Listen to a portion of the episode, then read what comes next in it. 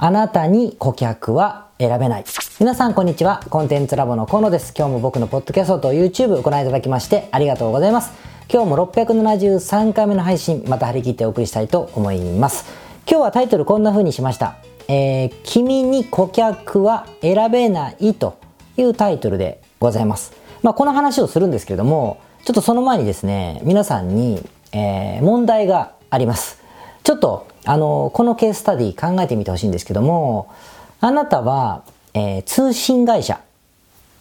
ブロードバンド通信会社の経営をしている社長だとしましょう。通信会社の社長だとします。だけど、その通信の方式が ADSL という、懐かしいですね。ADSL という方式なので、電話線を使うんですよ。電話線を使うけど早く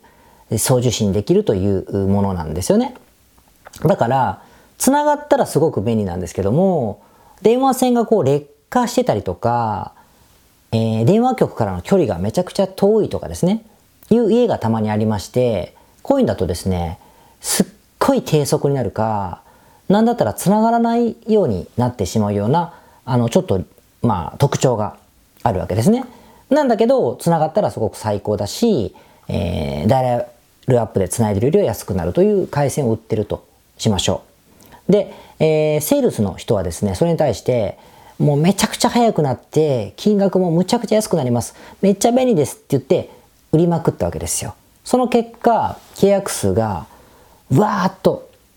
増えていったとしましょう。で、業績がすごく順調だと。なんですけども、一方で、あまりリスクを喋らずに契約しているので、繋がらない人も出ちゃうんですよね。お金払って開通したはいいけれども、全然繋がんじゃないないかとか、すごく遅いことがあってですね、クレームがまあまあ来るわけですよ。クレームのご連絡がどんどん来ると。で、その場合は即刻返金してということになるわけですね。こんな状況だとします。まあ、と言ってもね、割合は100人契約したら、5人いるかどうかぐらいの感じ、3人から5人ぐらいがそういうクレームをおっしゃるようなイメージだと思ってください。言ってもね、1000人いれば50人の方がクレームをおっしゃるので、それを受ける側はとても大変です。毎日毎日怒られるようなイメージなんですよ。でそこで、カスタマーサポート、お客様窓口を担当している人間は、あなたにこう言ってきました。社長と。これはもうクレームばっかりになっちゃうから、契約するときに、その説明をしてくださいと、しっかり説明するルールを設けてくださいと。繋がらなくなることがありますよと。いいですかってチェック、サインをしてもらってから必ず契約してもらうか、もしくは事前にテストして、接続テストをしてうまくいった人だけ契約するというふうに変えてくださいと。それがお客様にとって誠実だと思いますというふうに言われたとします。でも、そこでセールス担当のですね、人がね、また言ってくるわけですよ。いやいや、待ってくださいと。そんなことしたら、これまで100人契約できた人が30人とかに減っちゃいますよと。もちろんそれでクレームはゼロになるかもしれないけど、繋がらない人がいてもクレームにならないかもしれない。から、そこはいいけれども、契約が30人ぐらいに減っちゃうじゃないか、3分の1に減っちゃうじゃないかという話をされたとします。こういう時ですね、どう判断しますかっていう話なんですよ。1000万、例えばね、1000万の、毎月1万円の、えー、お金を払う方々が100人いる場合は、年間1000万じゃないですか。1000万。これが30人に減るので300万になるんですよね。だけど、お客様にとっては誠実だし、じゃあその誠実なまま3倍に売り上げを増やしたらいいじゃないかという議論もあるじゃないですか。こういう時、どっちを選びますかという話が今日のテーマにつながるんですね。お客様を選ぶとも言えるし、守るとも言えるからかもしれないけども、こういう時どっちの判断をしますかでこれすっごい難しい問題なんですよね。なので今日は、まあ、これに絡めてですね、こちら側から見てお客さんにとって良かれと思って選別するという行為についての是非を少し論じてみたいなというふうに思います。もっと皆さんに、えー、わかりやすい事例も今から出していくので、ただまず、まず最初にこの問題を考えてみてほしいんですけど、ちなみに、えー、このケースって、ほぼ実話なんですよ。僕が通信ベンチャーにいたので、その時にあった話です。で、その時の経営者の方はどちらの判断をしたかというと、セールスの方でチェックするとかいうことをせずにそのまま行きました。そのまま行って5%のクレームのお客様を CS の舞台で吸収、吸収すると言ったら失礼だけど処理するというふうに方針を決めたんですね。ちなみにその時に繋がんないんじゃないかボケって言われる舞台は僕の舞台でしたから、そればっかりやってましたね。やってました。けど、業績はむちゃくちゃ伸びましたし、結果的に、えー、お客様の満足度も高いまま、業界のトップシェアになりました。ライバルも全部、今はもうライバルは全部買収した形になったんじゃないでしょうか。そんな感じの結果だったんですね。じゃあ、それがいいかというとそうじゃなくて、でも皆さんにとっての立場を考えたら、こんな大きな通信ベンチャーがとかね、言われてもピンとこないじゃないですか。もう少し実務というか、僕らがやるようなビジネスに置き換えて、ちょっとこれ話してみたいと思うんですが、例えば、えー、あなたがですね、婚活のビジネスをしているとしましょう。男性向けの、しかも男性向けの婚活ビジネス。マッチングでもいいし、まあ結婚相談所みたいなものでもいいんですけども、婚活サービスをしているとしましょう。で、その時にお客様が A と B の人がいたとします。A のお客さんは、えー、年収、日本で言えば年収2000万。2000万。で、えっ、ー、と、39歳。39歳。38歳でしょうか。38歳。年収2000万。えー、ちょっとハンサム。ハンサム。で、高身長ですと。高身長ですと。いう人ですね。で、こういうお客様で、なんでじゃあ相談所を利用したかというと、まあ、時間がないとお忙しい方なんでね、時間がなくて、まあ、時間をショートカットするという意味で使いたいんだという話をされている方が顧客 A ですね。で顧客 B の男性は、まあ、年収380万。380万です。年齢が、えー、50、50歳だとしましょう。50歳です。で、容姿は普通、まあ、一般的ですね。まあ、誰かに写真見せたら、いい人そうって言われる感じの人ということにしておきましょう。まあまあ、普通。で、えー、中肉中背ですね。で、えー、でも条件が、20代から30代前半の、あの、奥様が欲しい、パートナーが欲しいから、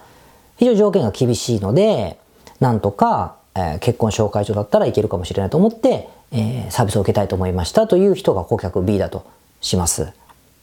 で、もちろん顧客 B の方は申し込みたいんだから申し込むんです。お金を払うんですよね、言えば。なんだけど、まやればですね、やはり、えー、成婚、つまりまあマッチングが成立するというか、いう効果を得ることが難しいかもしれないじゃないですか。難しい確率が高い。ので、そこの成果は、あの、得ていただけないかもしれないし、さらに、なんだよ、無理じゃないかというふうに、お叱りをいただくケースもあるかもしれない。そういうリスクをはらんでいるわけですよ。だけど申し込む気はあると。いう時ね、どう、どうしますか？経営者だったら。A、B の人は断る方針にして A の方だけを取るように、A のような方だけを取るようにするのかね？どっちですかね？もちろん B の方を、えー、ちゃんと受注して一生懸命サポートを精一杯サポートしてあげるって方法もあると思うんですけどね。どっちを選ぶかっていう話と一緒ですね。これって僕のクライアントさんでも、あの、婚活のビジネスをなさってる方がいらっしゃるので、いろいろレクチャーを受けるっていうか教えてもらうことがあるんですけども、その方もね、やっぱりよくこういう問題は非常に難しい問題なんだっていうふうに、あの、おっしゃっていたし、その方はまあ上手に経営されてますけれども、おっしゃってたし、あの、よくあるんですって、こういう業界のこの課題っていうのは。非常に難しい問題ですよね。別のケースも見てみましょう。えっ、ー、と、あなたがじゃあコンサルティング会社を経営してるとします。僕みたいに。コンサルティング会社を経営してるとします。そうすると、こういう属性のお客様がご相談する。つまり申し込みたいんだ。コンサルしてくれとおっしゃる方、ことがあるとしましょう。例えば、えー、文章力がない。文章読解力もない。書けない、読めない。つまり理解力がそんなに私高い方じゃないよねという人。で、資金もない。時間もあんまない。なんか他の仕事とかして忙しい。子育てかもしれないし、仕事かもしれませんけど、すげえ時間もない。スキルもない。経験もない。でもこだわりは強いみたいな人があの、いたとしましょうか。あと素直じゃないとかね、いう感じの条件がある。素直じゃないのはちょっと除きましょう。こんな感じの人が来たとしますね。で一般的に考えても、やはり、起業する成功率というか、向き不向きで言うとめちゃくちゃ向いてるわけじゃないじゃないですか。向いてるわけじゃない。ですよね。成果を出してもらおうと思うと、やはり、えー、長丁場になることは間違いない。お金もないし、時間もないんですから。やっぱその、使うお金が、とか時間がかけられてるってことは時間はかかることになるので、時間はかかるという状況の時に、このお客様は、断りますか？あなたは無理ですよ。あなたは企業には向いてませんとか、私はあなたを成功させてあげられませんみたいなこと言って、ピシッと切るのか。もしくは、せっかくやりたいと頼ってくださってるんだからと言って全力でサポートをするように、えー、決断するかっていうのは、どちらでも正解なんですけど、どっちを選びますかっていう話なんですよ。で、それは難しい問題じゃないですか。で、僕も、まあ、さっきのコンサルの例もそうですけれども、僕自身もクライアントさんの抱えるお客様とかビジネスモデル、自分自身も含めてですね、ずっとこの問題とは向き合ってきたと思うんです。で、未だに難しいなっていうふうに思っているんですよね。で、ちょっと話変わりますけれども、昔ですね、僕が、えー、起業当時に、今でもですけど、すごく影響を受けた方で、神田正則さんという、まあ、スーパーマンがいらっしゃいますね。あの、ご存知の方多いと思いますけど、神田正則さん。あの、有名な。で、の本とかセミナーをもう聞き、読みあさりですね、非常に多大な影響を受けた方なんですけども、この神田さんの、えー、非常識、なんだっけな、成功するための非常識な8つの習慣っていう、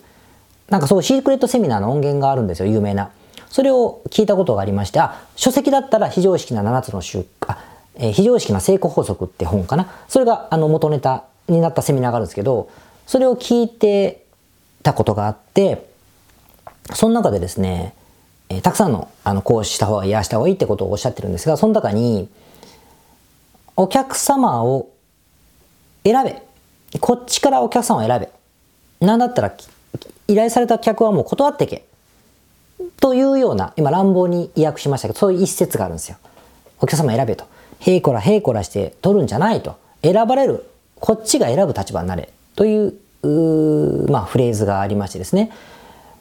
まあ、非常にまあ、共感しましたね。そうか、それだったら起業したいと思思うぐらいですよ。すごいなと思ってたわけですよ。で、これは、でも、昔は衝撃でしたけど、今聞くとね、当たり前じゃないですか。当たり前になりつつありますよね。お客様にへいこらへいこらして受注するみたいなことを良しとするようなコメントって見たことあります？ないですよね。夜打ち朝がけをして、あの、相手の趣味を聞いて奥様の気にお好きなケーキを持ってってですね、なんとかお願いしますみたいなことがいいなんて言われてませんよね。大体選ばれるようなビジネスをしましょうというふうになってるから常識ではあるわけですよ。だからやっぱり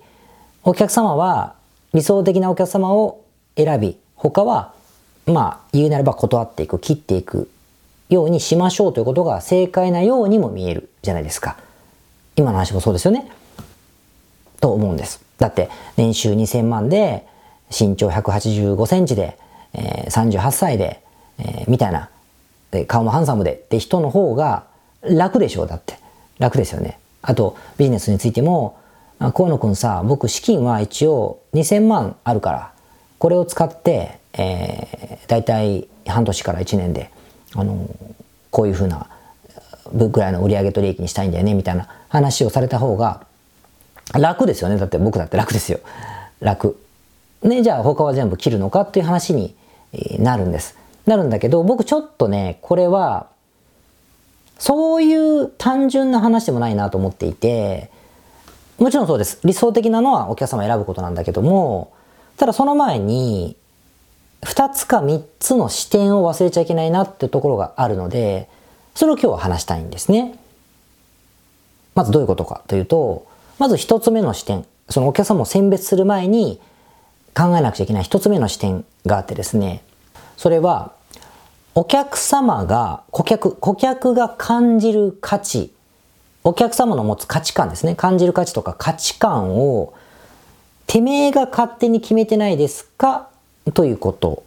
なんですね。どういうことかというと、例えば、さっきのブロードバンド通信のことで言えば、我々みたいなヘビーユーザーは、送受信が遅い時点でクソサービスですよね。なんだこれ？っていう価値観なわけですよ。だけど、メールの送受信をたまにしかしない人とか、だったらですね、ブラウザーのガリガリ動画とかね、が重いものを見たりはほとんどしないような方だったら、低速の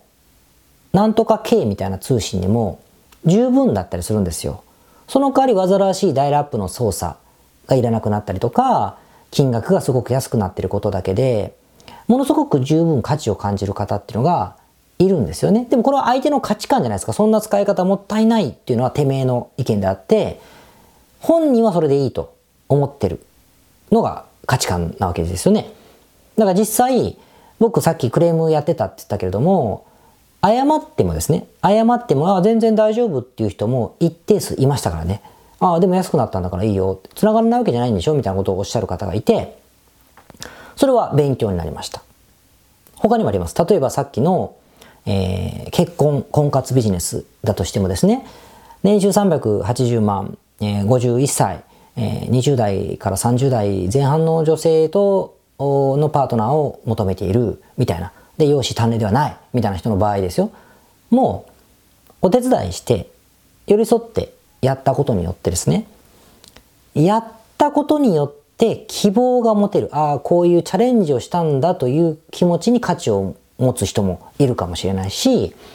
逆に、やったことによって初めて分かった。あ、なるほど、無理なんだなと。無理、無理じゃないかもしれないけど、非常に膨大な時間とお金がかかるなと思って、えー、あ、そうじゃない。違う価値観も大事だな。違う、あ、ごめんなさい。違う条件も大事だなと思って条件を変える人もいる。逆に、やっぱりそんなにワンワンな自分は、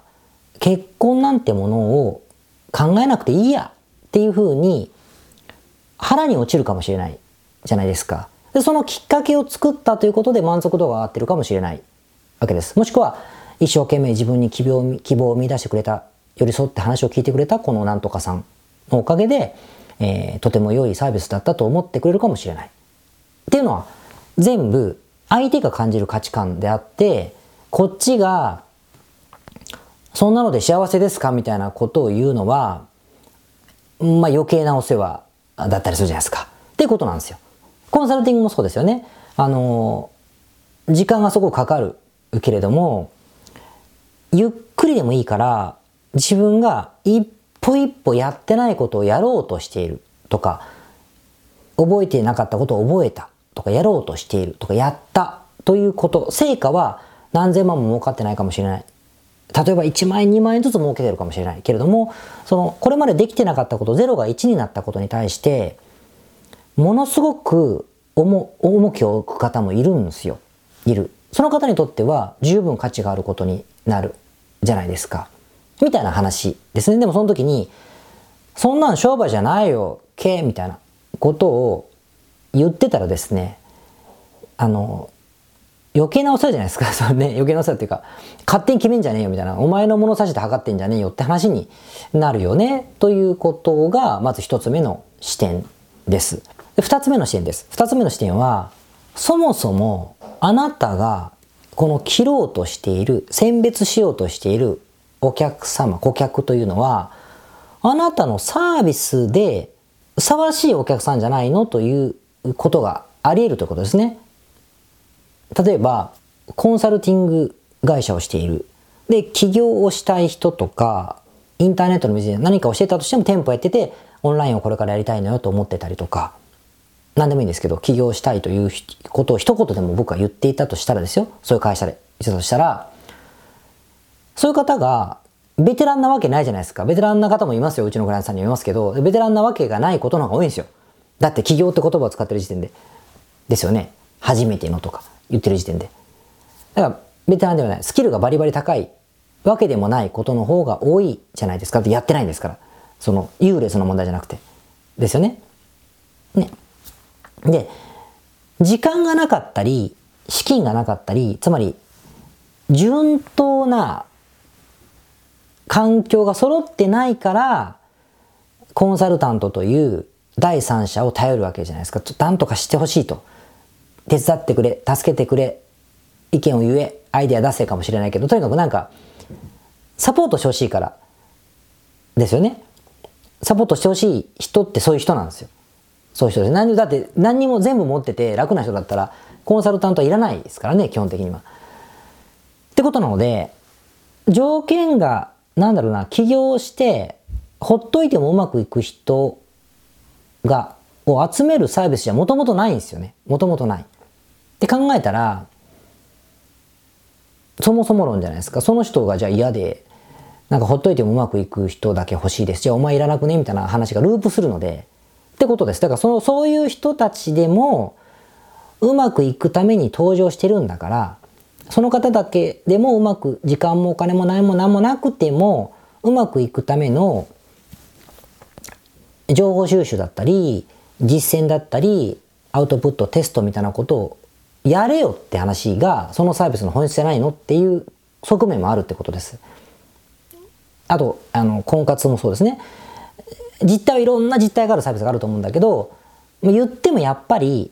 あの、結婚を自力でするのが難しいと思ったからこそ申し込むわけですよ。いろんな理由があって。条件かもしれないけど。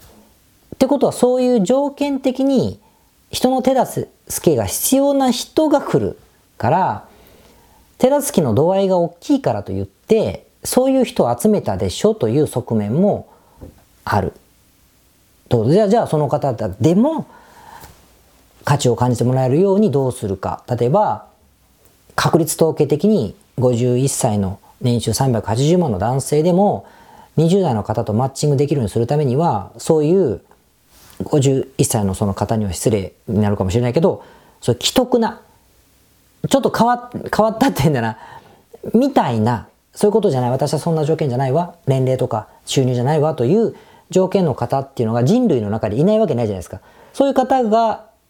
あの、含まれるように、この、このスイッチングボードのこのリストを増やしていく努力をするとかね、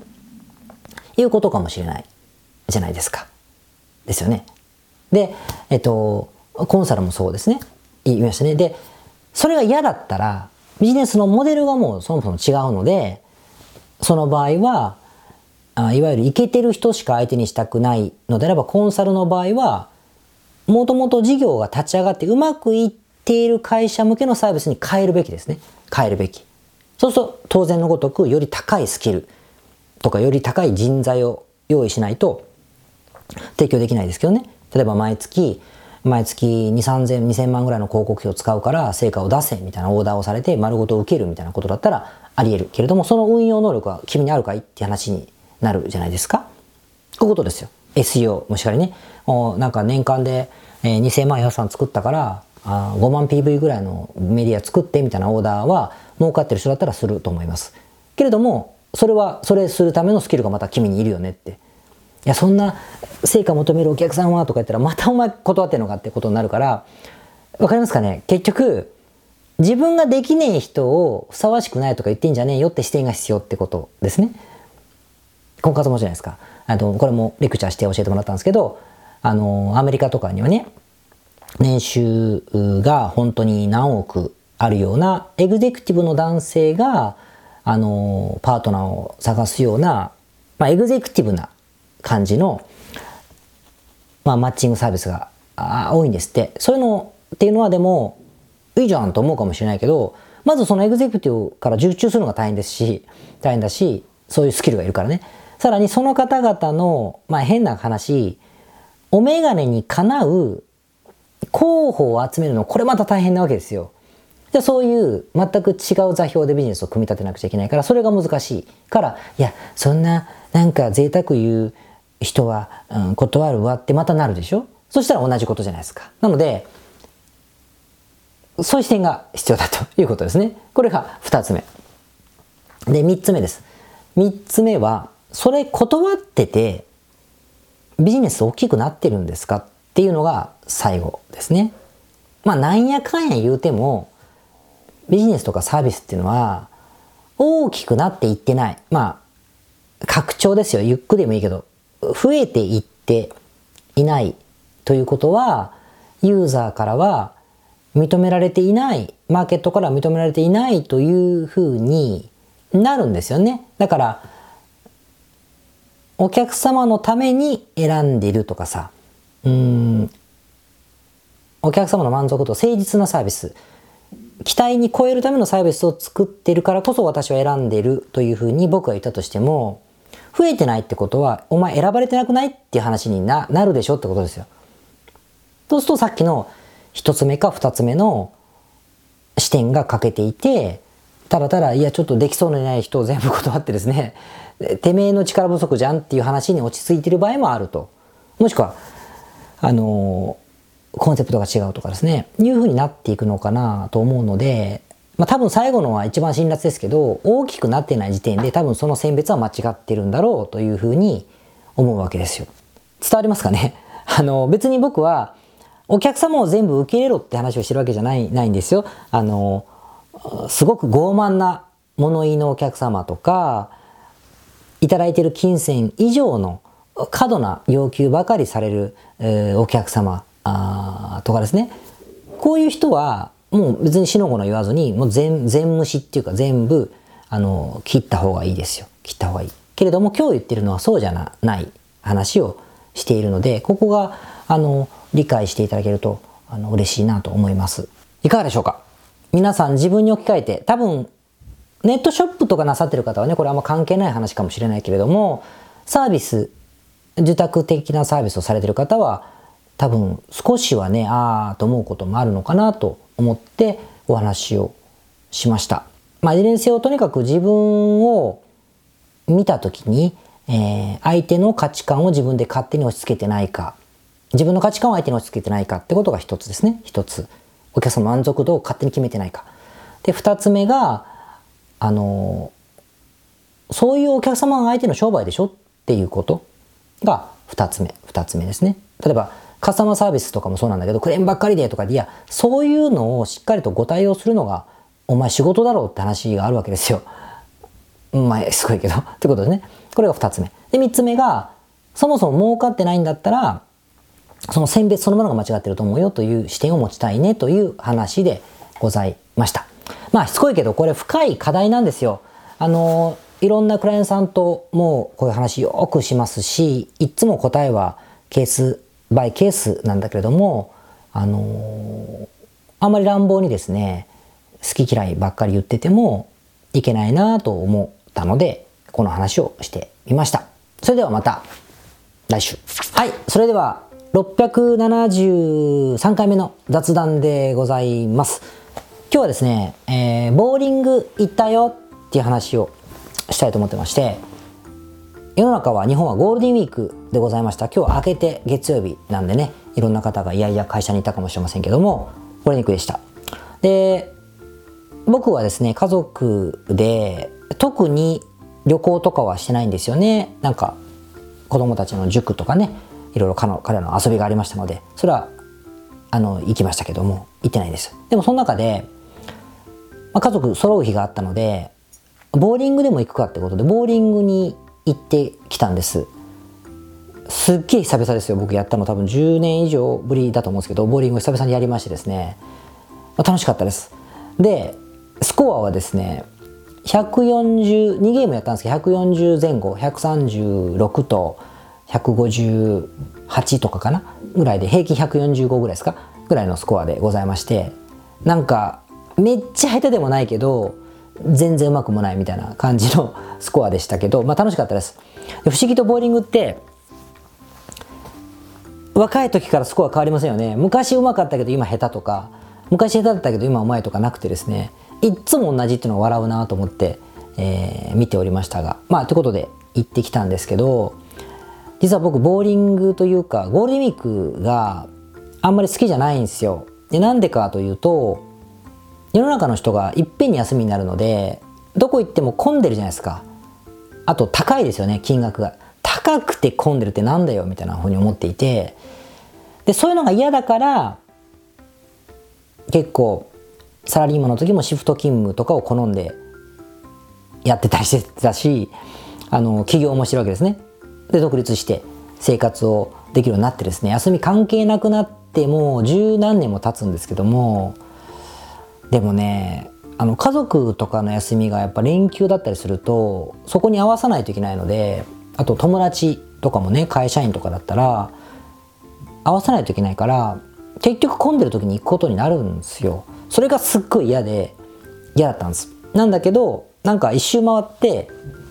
でもやっぱり人と過ごすのっていうのは貴重な時間じゃないですか。だからなんかまあいいかなって割り切るようになりました。つまり混んでるとかじゃなくてね。それはそれじゃないかと思うようになったのでまあボーリングも楽しかったという話でした。でも話変わるんですけどボーリングで思い出したんですがアメリカのねプロスポーツで一番最初に高額な年収っていうのかな高額な報酬をプロスポーツ選手が高額な年収をもらうという文化を最初に作ったのってプロボーラーなんですって。プロのボーリング。テレビでもやってたらしいですね。ボーリングは大リーグメジャーリーグとか、えー、なんだっけバスケ、えー、NLB でしたっけ。バスケ NBA ごめんなさい NBA とかよりもフットボールよりもアメフトよりもね早いタイミングであのプロボーラーが高額な報酬をもらうっていう風になったらしいですよ。なんかすぐ変わったみたいだけど野球とかねバスケとかアメフトに変わったみたいだけどあ意外だなと思って。だから本気でボーリングをメジャースポーツにする気がアメリカにあったんだなと思ったりね、えー、したということでございました。まあそんな感じで皆さんのゴールデンウィークはいかがでしたでしょうか？ではまた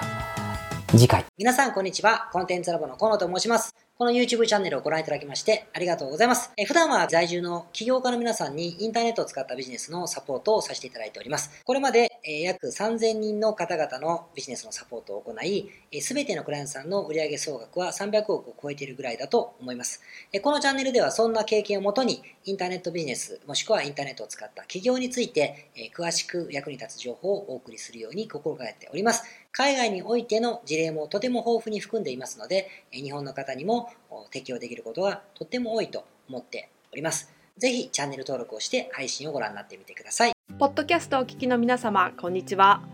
コンテンツラボの山口よし子と申します。普段はサンフランシスコに住んでおりまして、日々現地からコンテンツラボのお仕事を行っています。いつもご視聴ありがとうございます。いつも聞いてくださっている海外在住の方、日本在住の方、起業して制約のない自由なライフスタイルを実現したいと思っていませんか？今日はそんな皆様にですねお知らせとお願いがありましてこんな風に最後にお邪魔させていただいています。そのお願いというのはですねコンテンツラボのコンサルティングサービスについて知っていただくということです。であのー、番組の中でも河野が時々メンバーさんと呼ばせていただいていることがありますのでご存知の方も多いと思います。起業前の方にはビジネスプランを一緒に考えることから始め起業後の方には集客組織化異業種展開だったりはたまたお金の残し方とかそして望むライフスタイルの実現というところまでですねメールやオンライン通話でのコンサルティングのほかに学べる仕組みとしてあの定期的に私たちの方からコンサルティングを受けていただいているメンバーさん用に教材をあのお配りしたりですねあと世界各地にお住まいの起業してビジネスの広がりを目指す日本人の方同士とつながれる仕組みを取り入れたりといったコンサルティングやコミュニティ参加が全て入ったサービスになっております。私たちのクライアントさんは7割が海外在住者在住者さんでですね3割が日本にお住まいの方です。これから起業したい方すでに起業している方あとはあの起業して少し時間が経ってもうあの成長期に入られている方皆さんそれぞれあのビジネスのステージはそれぞれですけれどもとても刺激的にご一緒させていただいています。でよく聞かれるのですけれども海外在住ということにかかわらずですね私どもでは日本にお住まいでビジネスを展開している方とかあの起業計画されている方にもお使いいただけるコンサルティングサービスとなっていますのでご安心ください。起業前、起業後、日本、海外とか関わらずプロフェッショナルな支援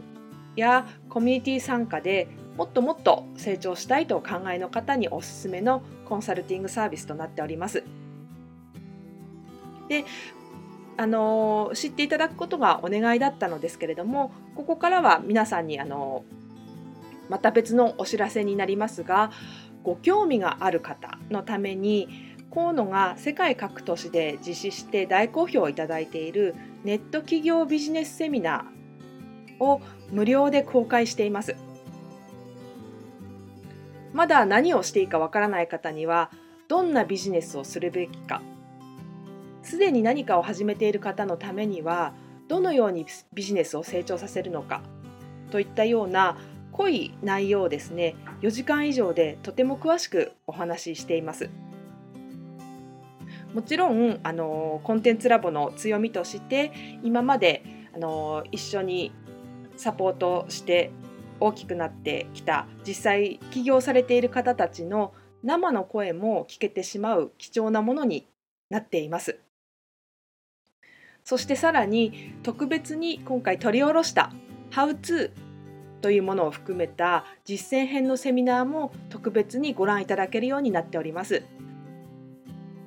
ネットショップを始めてみたいとかサービス業をしてみたい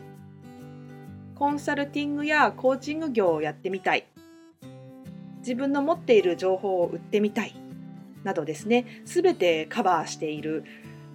動画セミナーになっています。で先ほども申したように視聴は無料となっておりますので今すぐこのメールの中にある概要のリンクをクリックいただくかコンテンツラボという名前で検索して動画を請求してご覧になってください。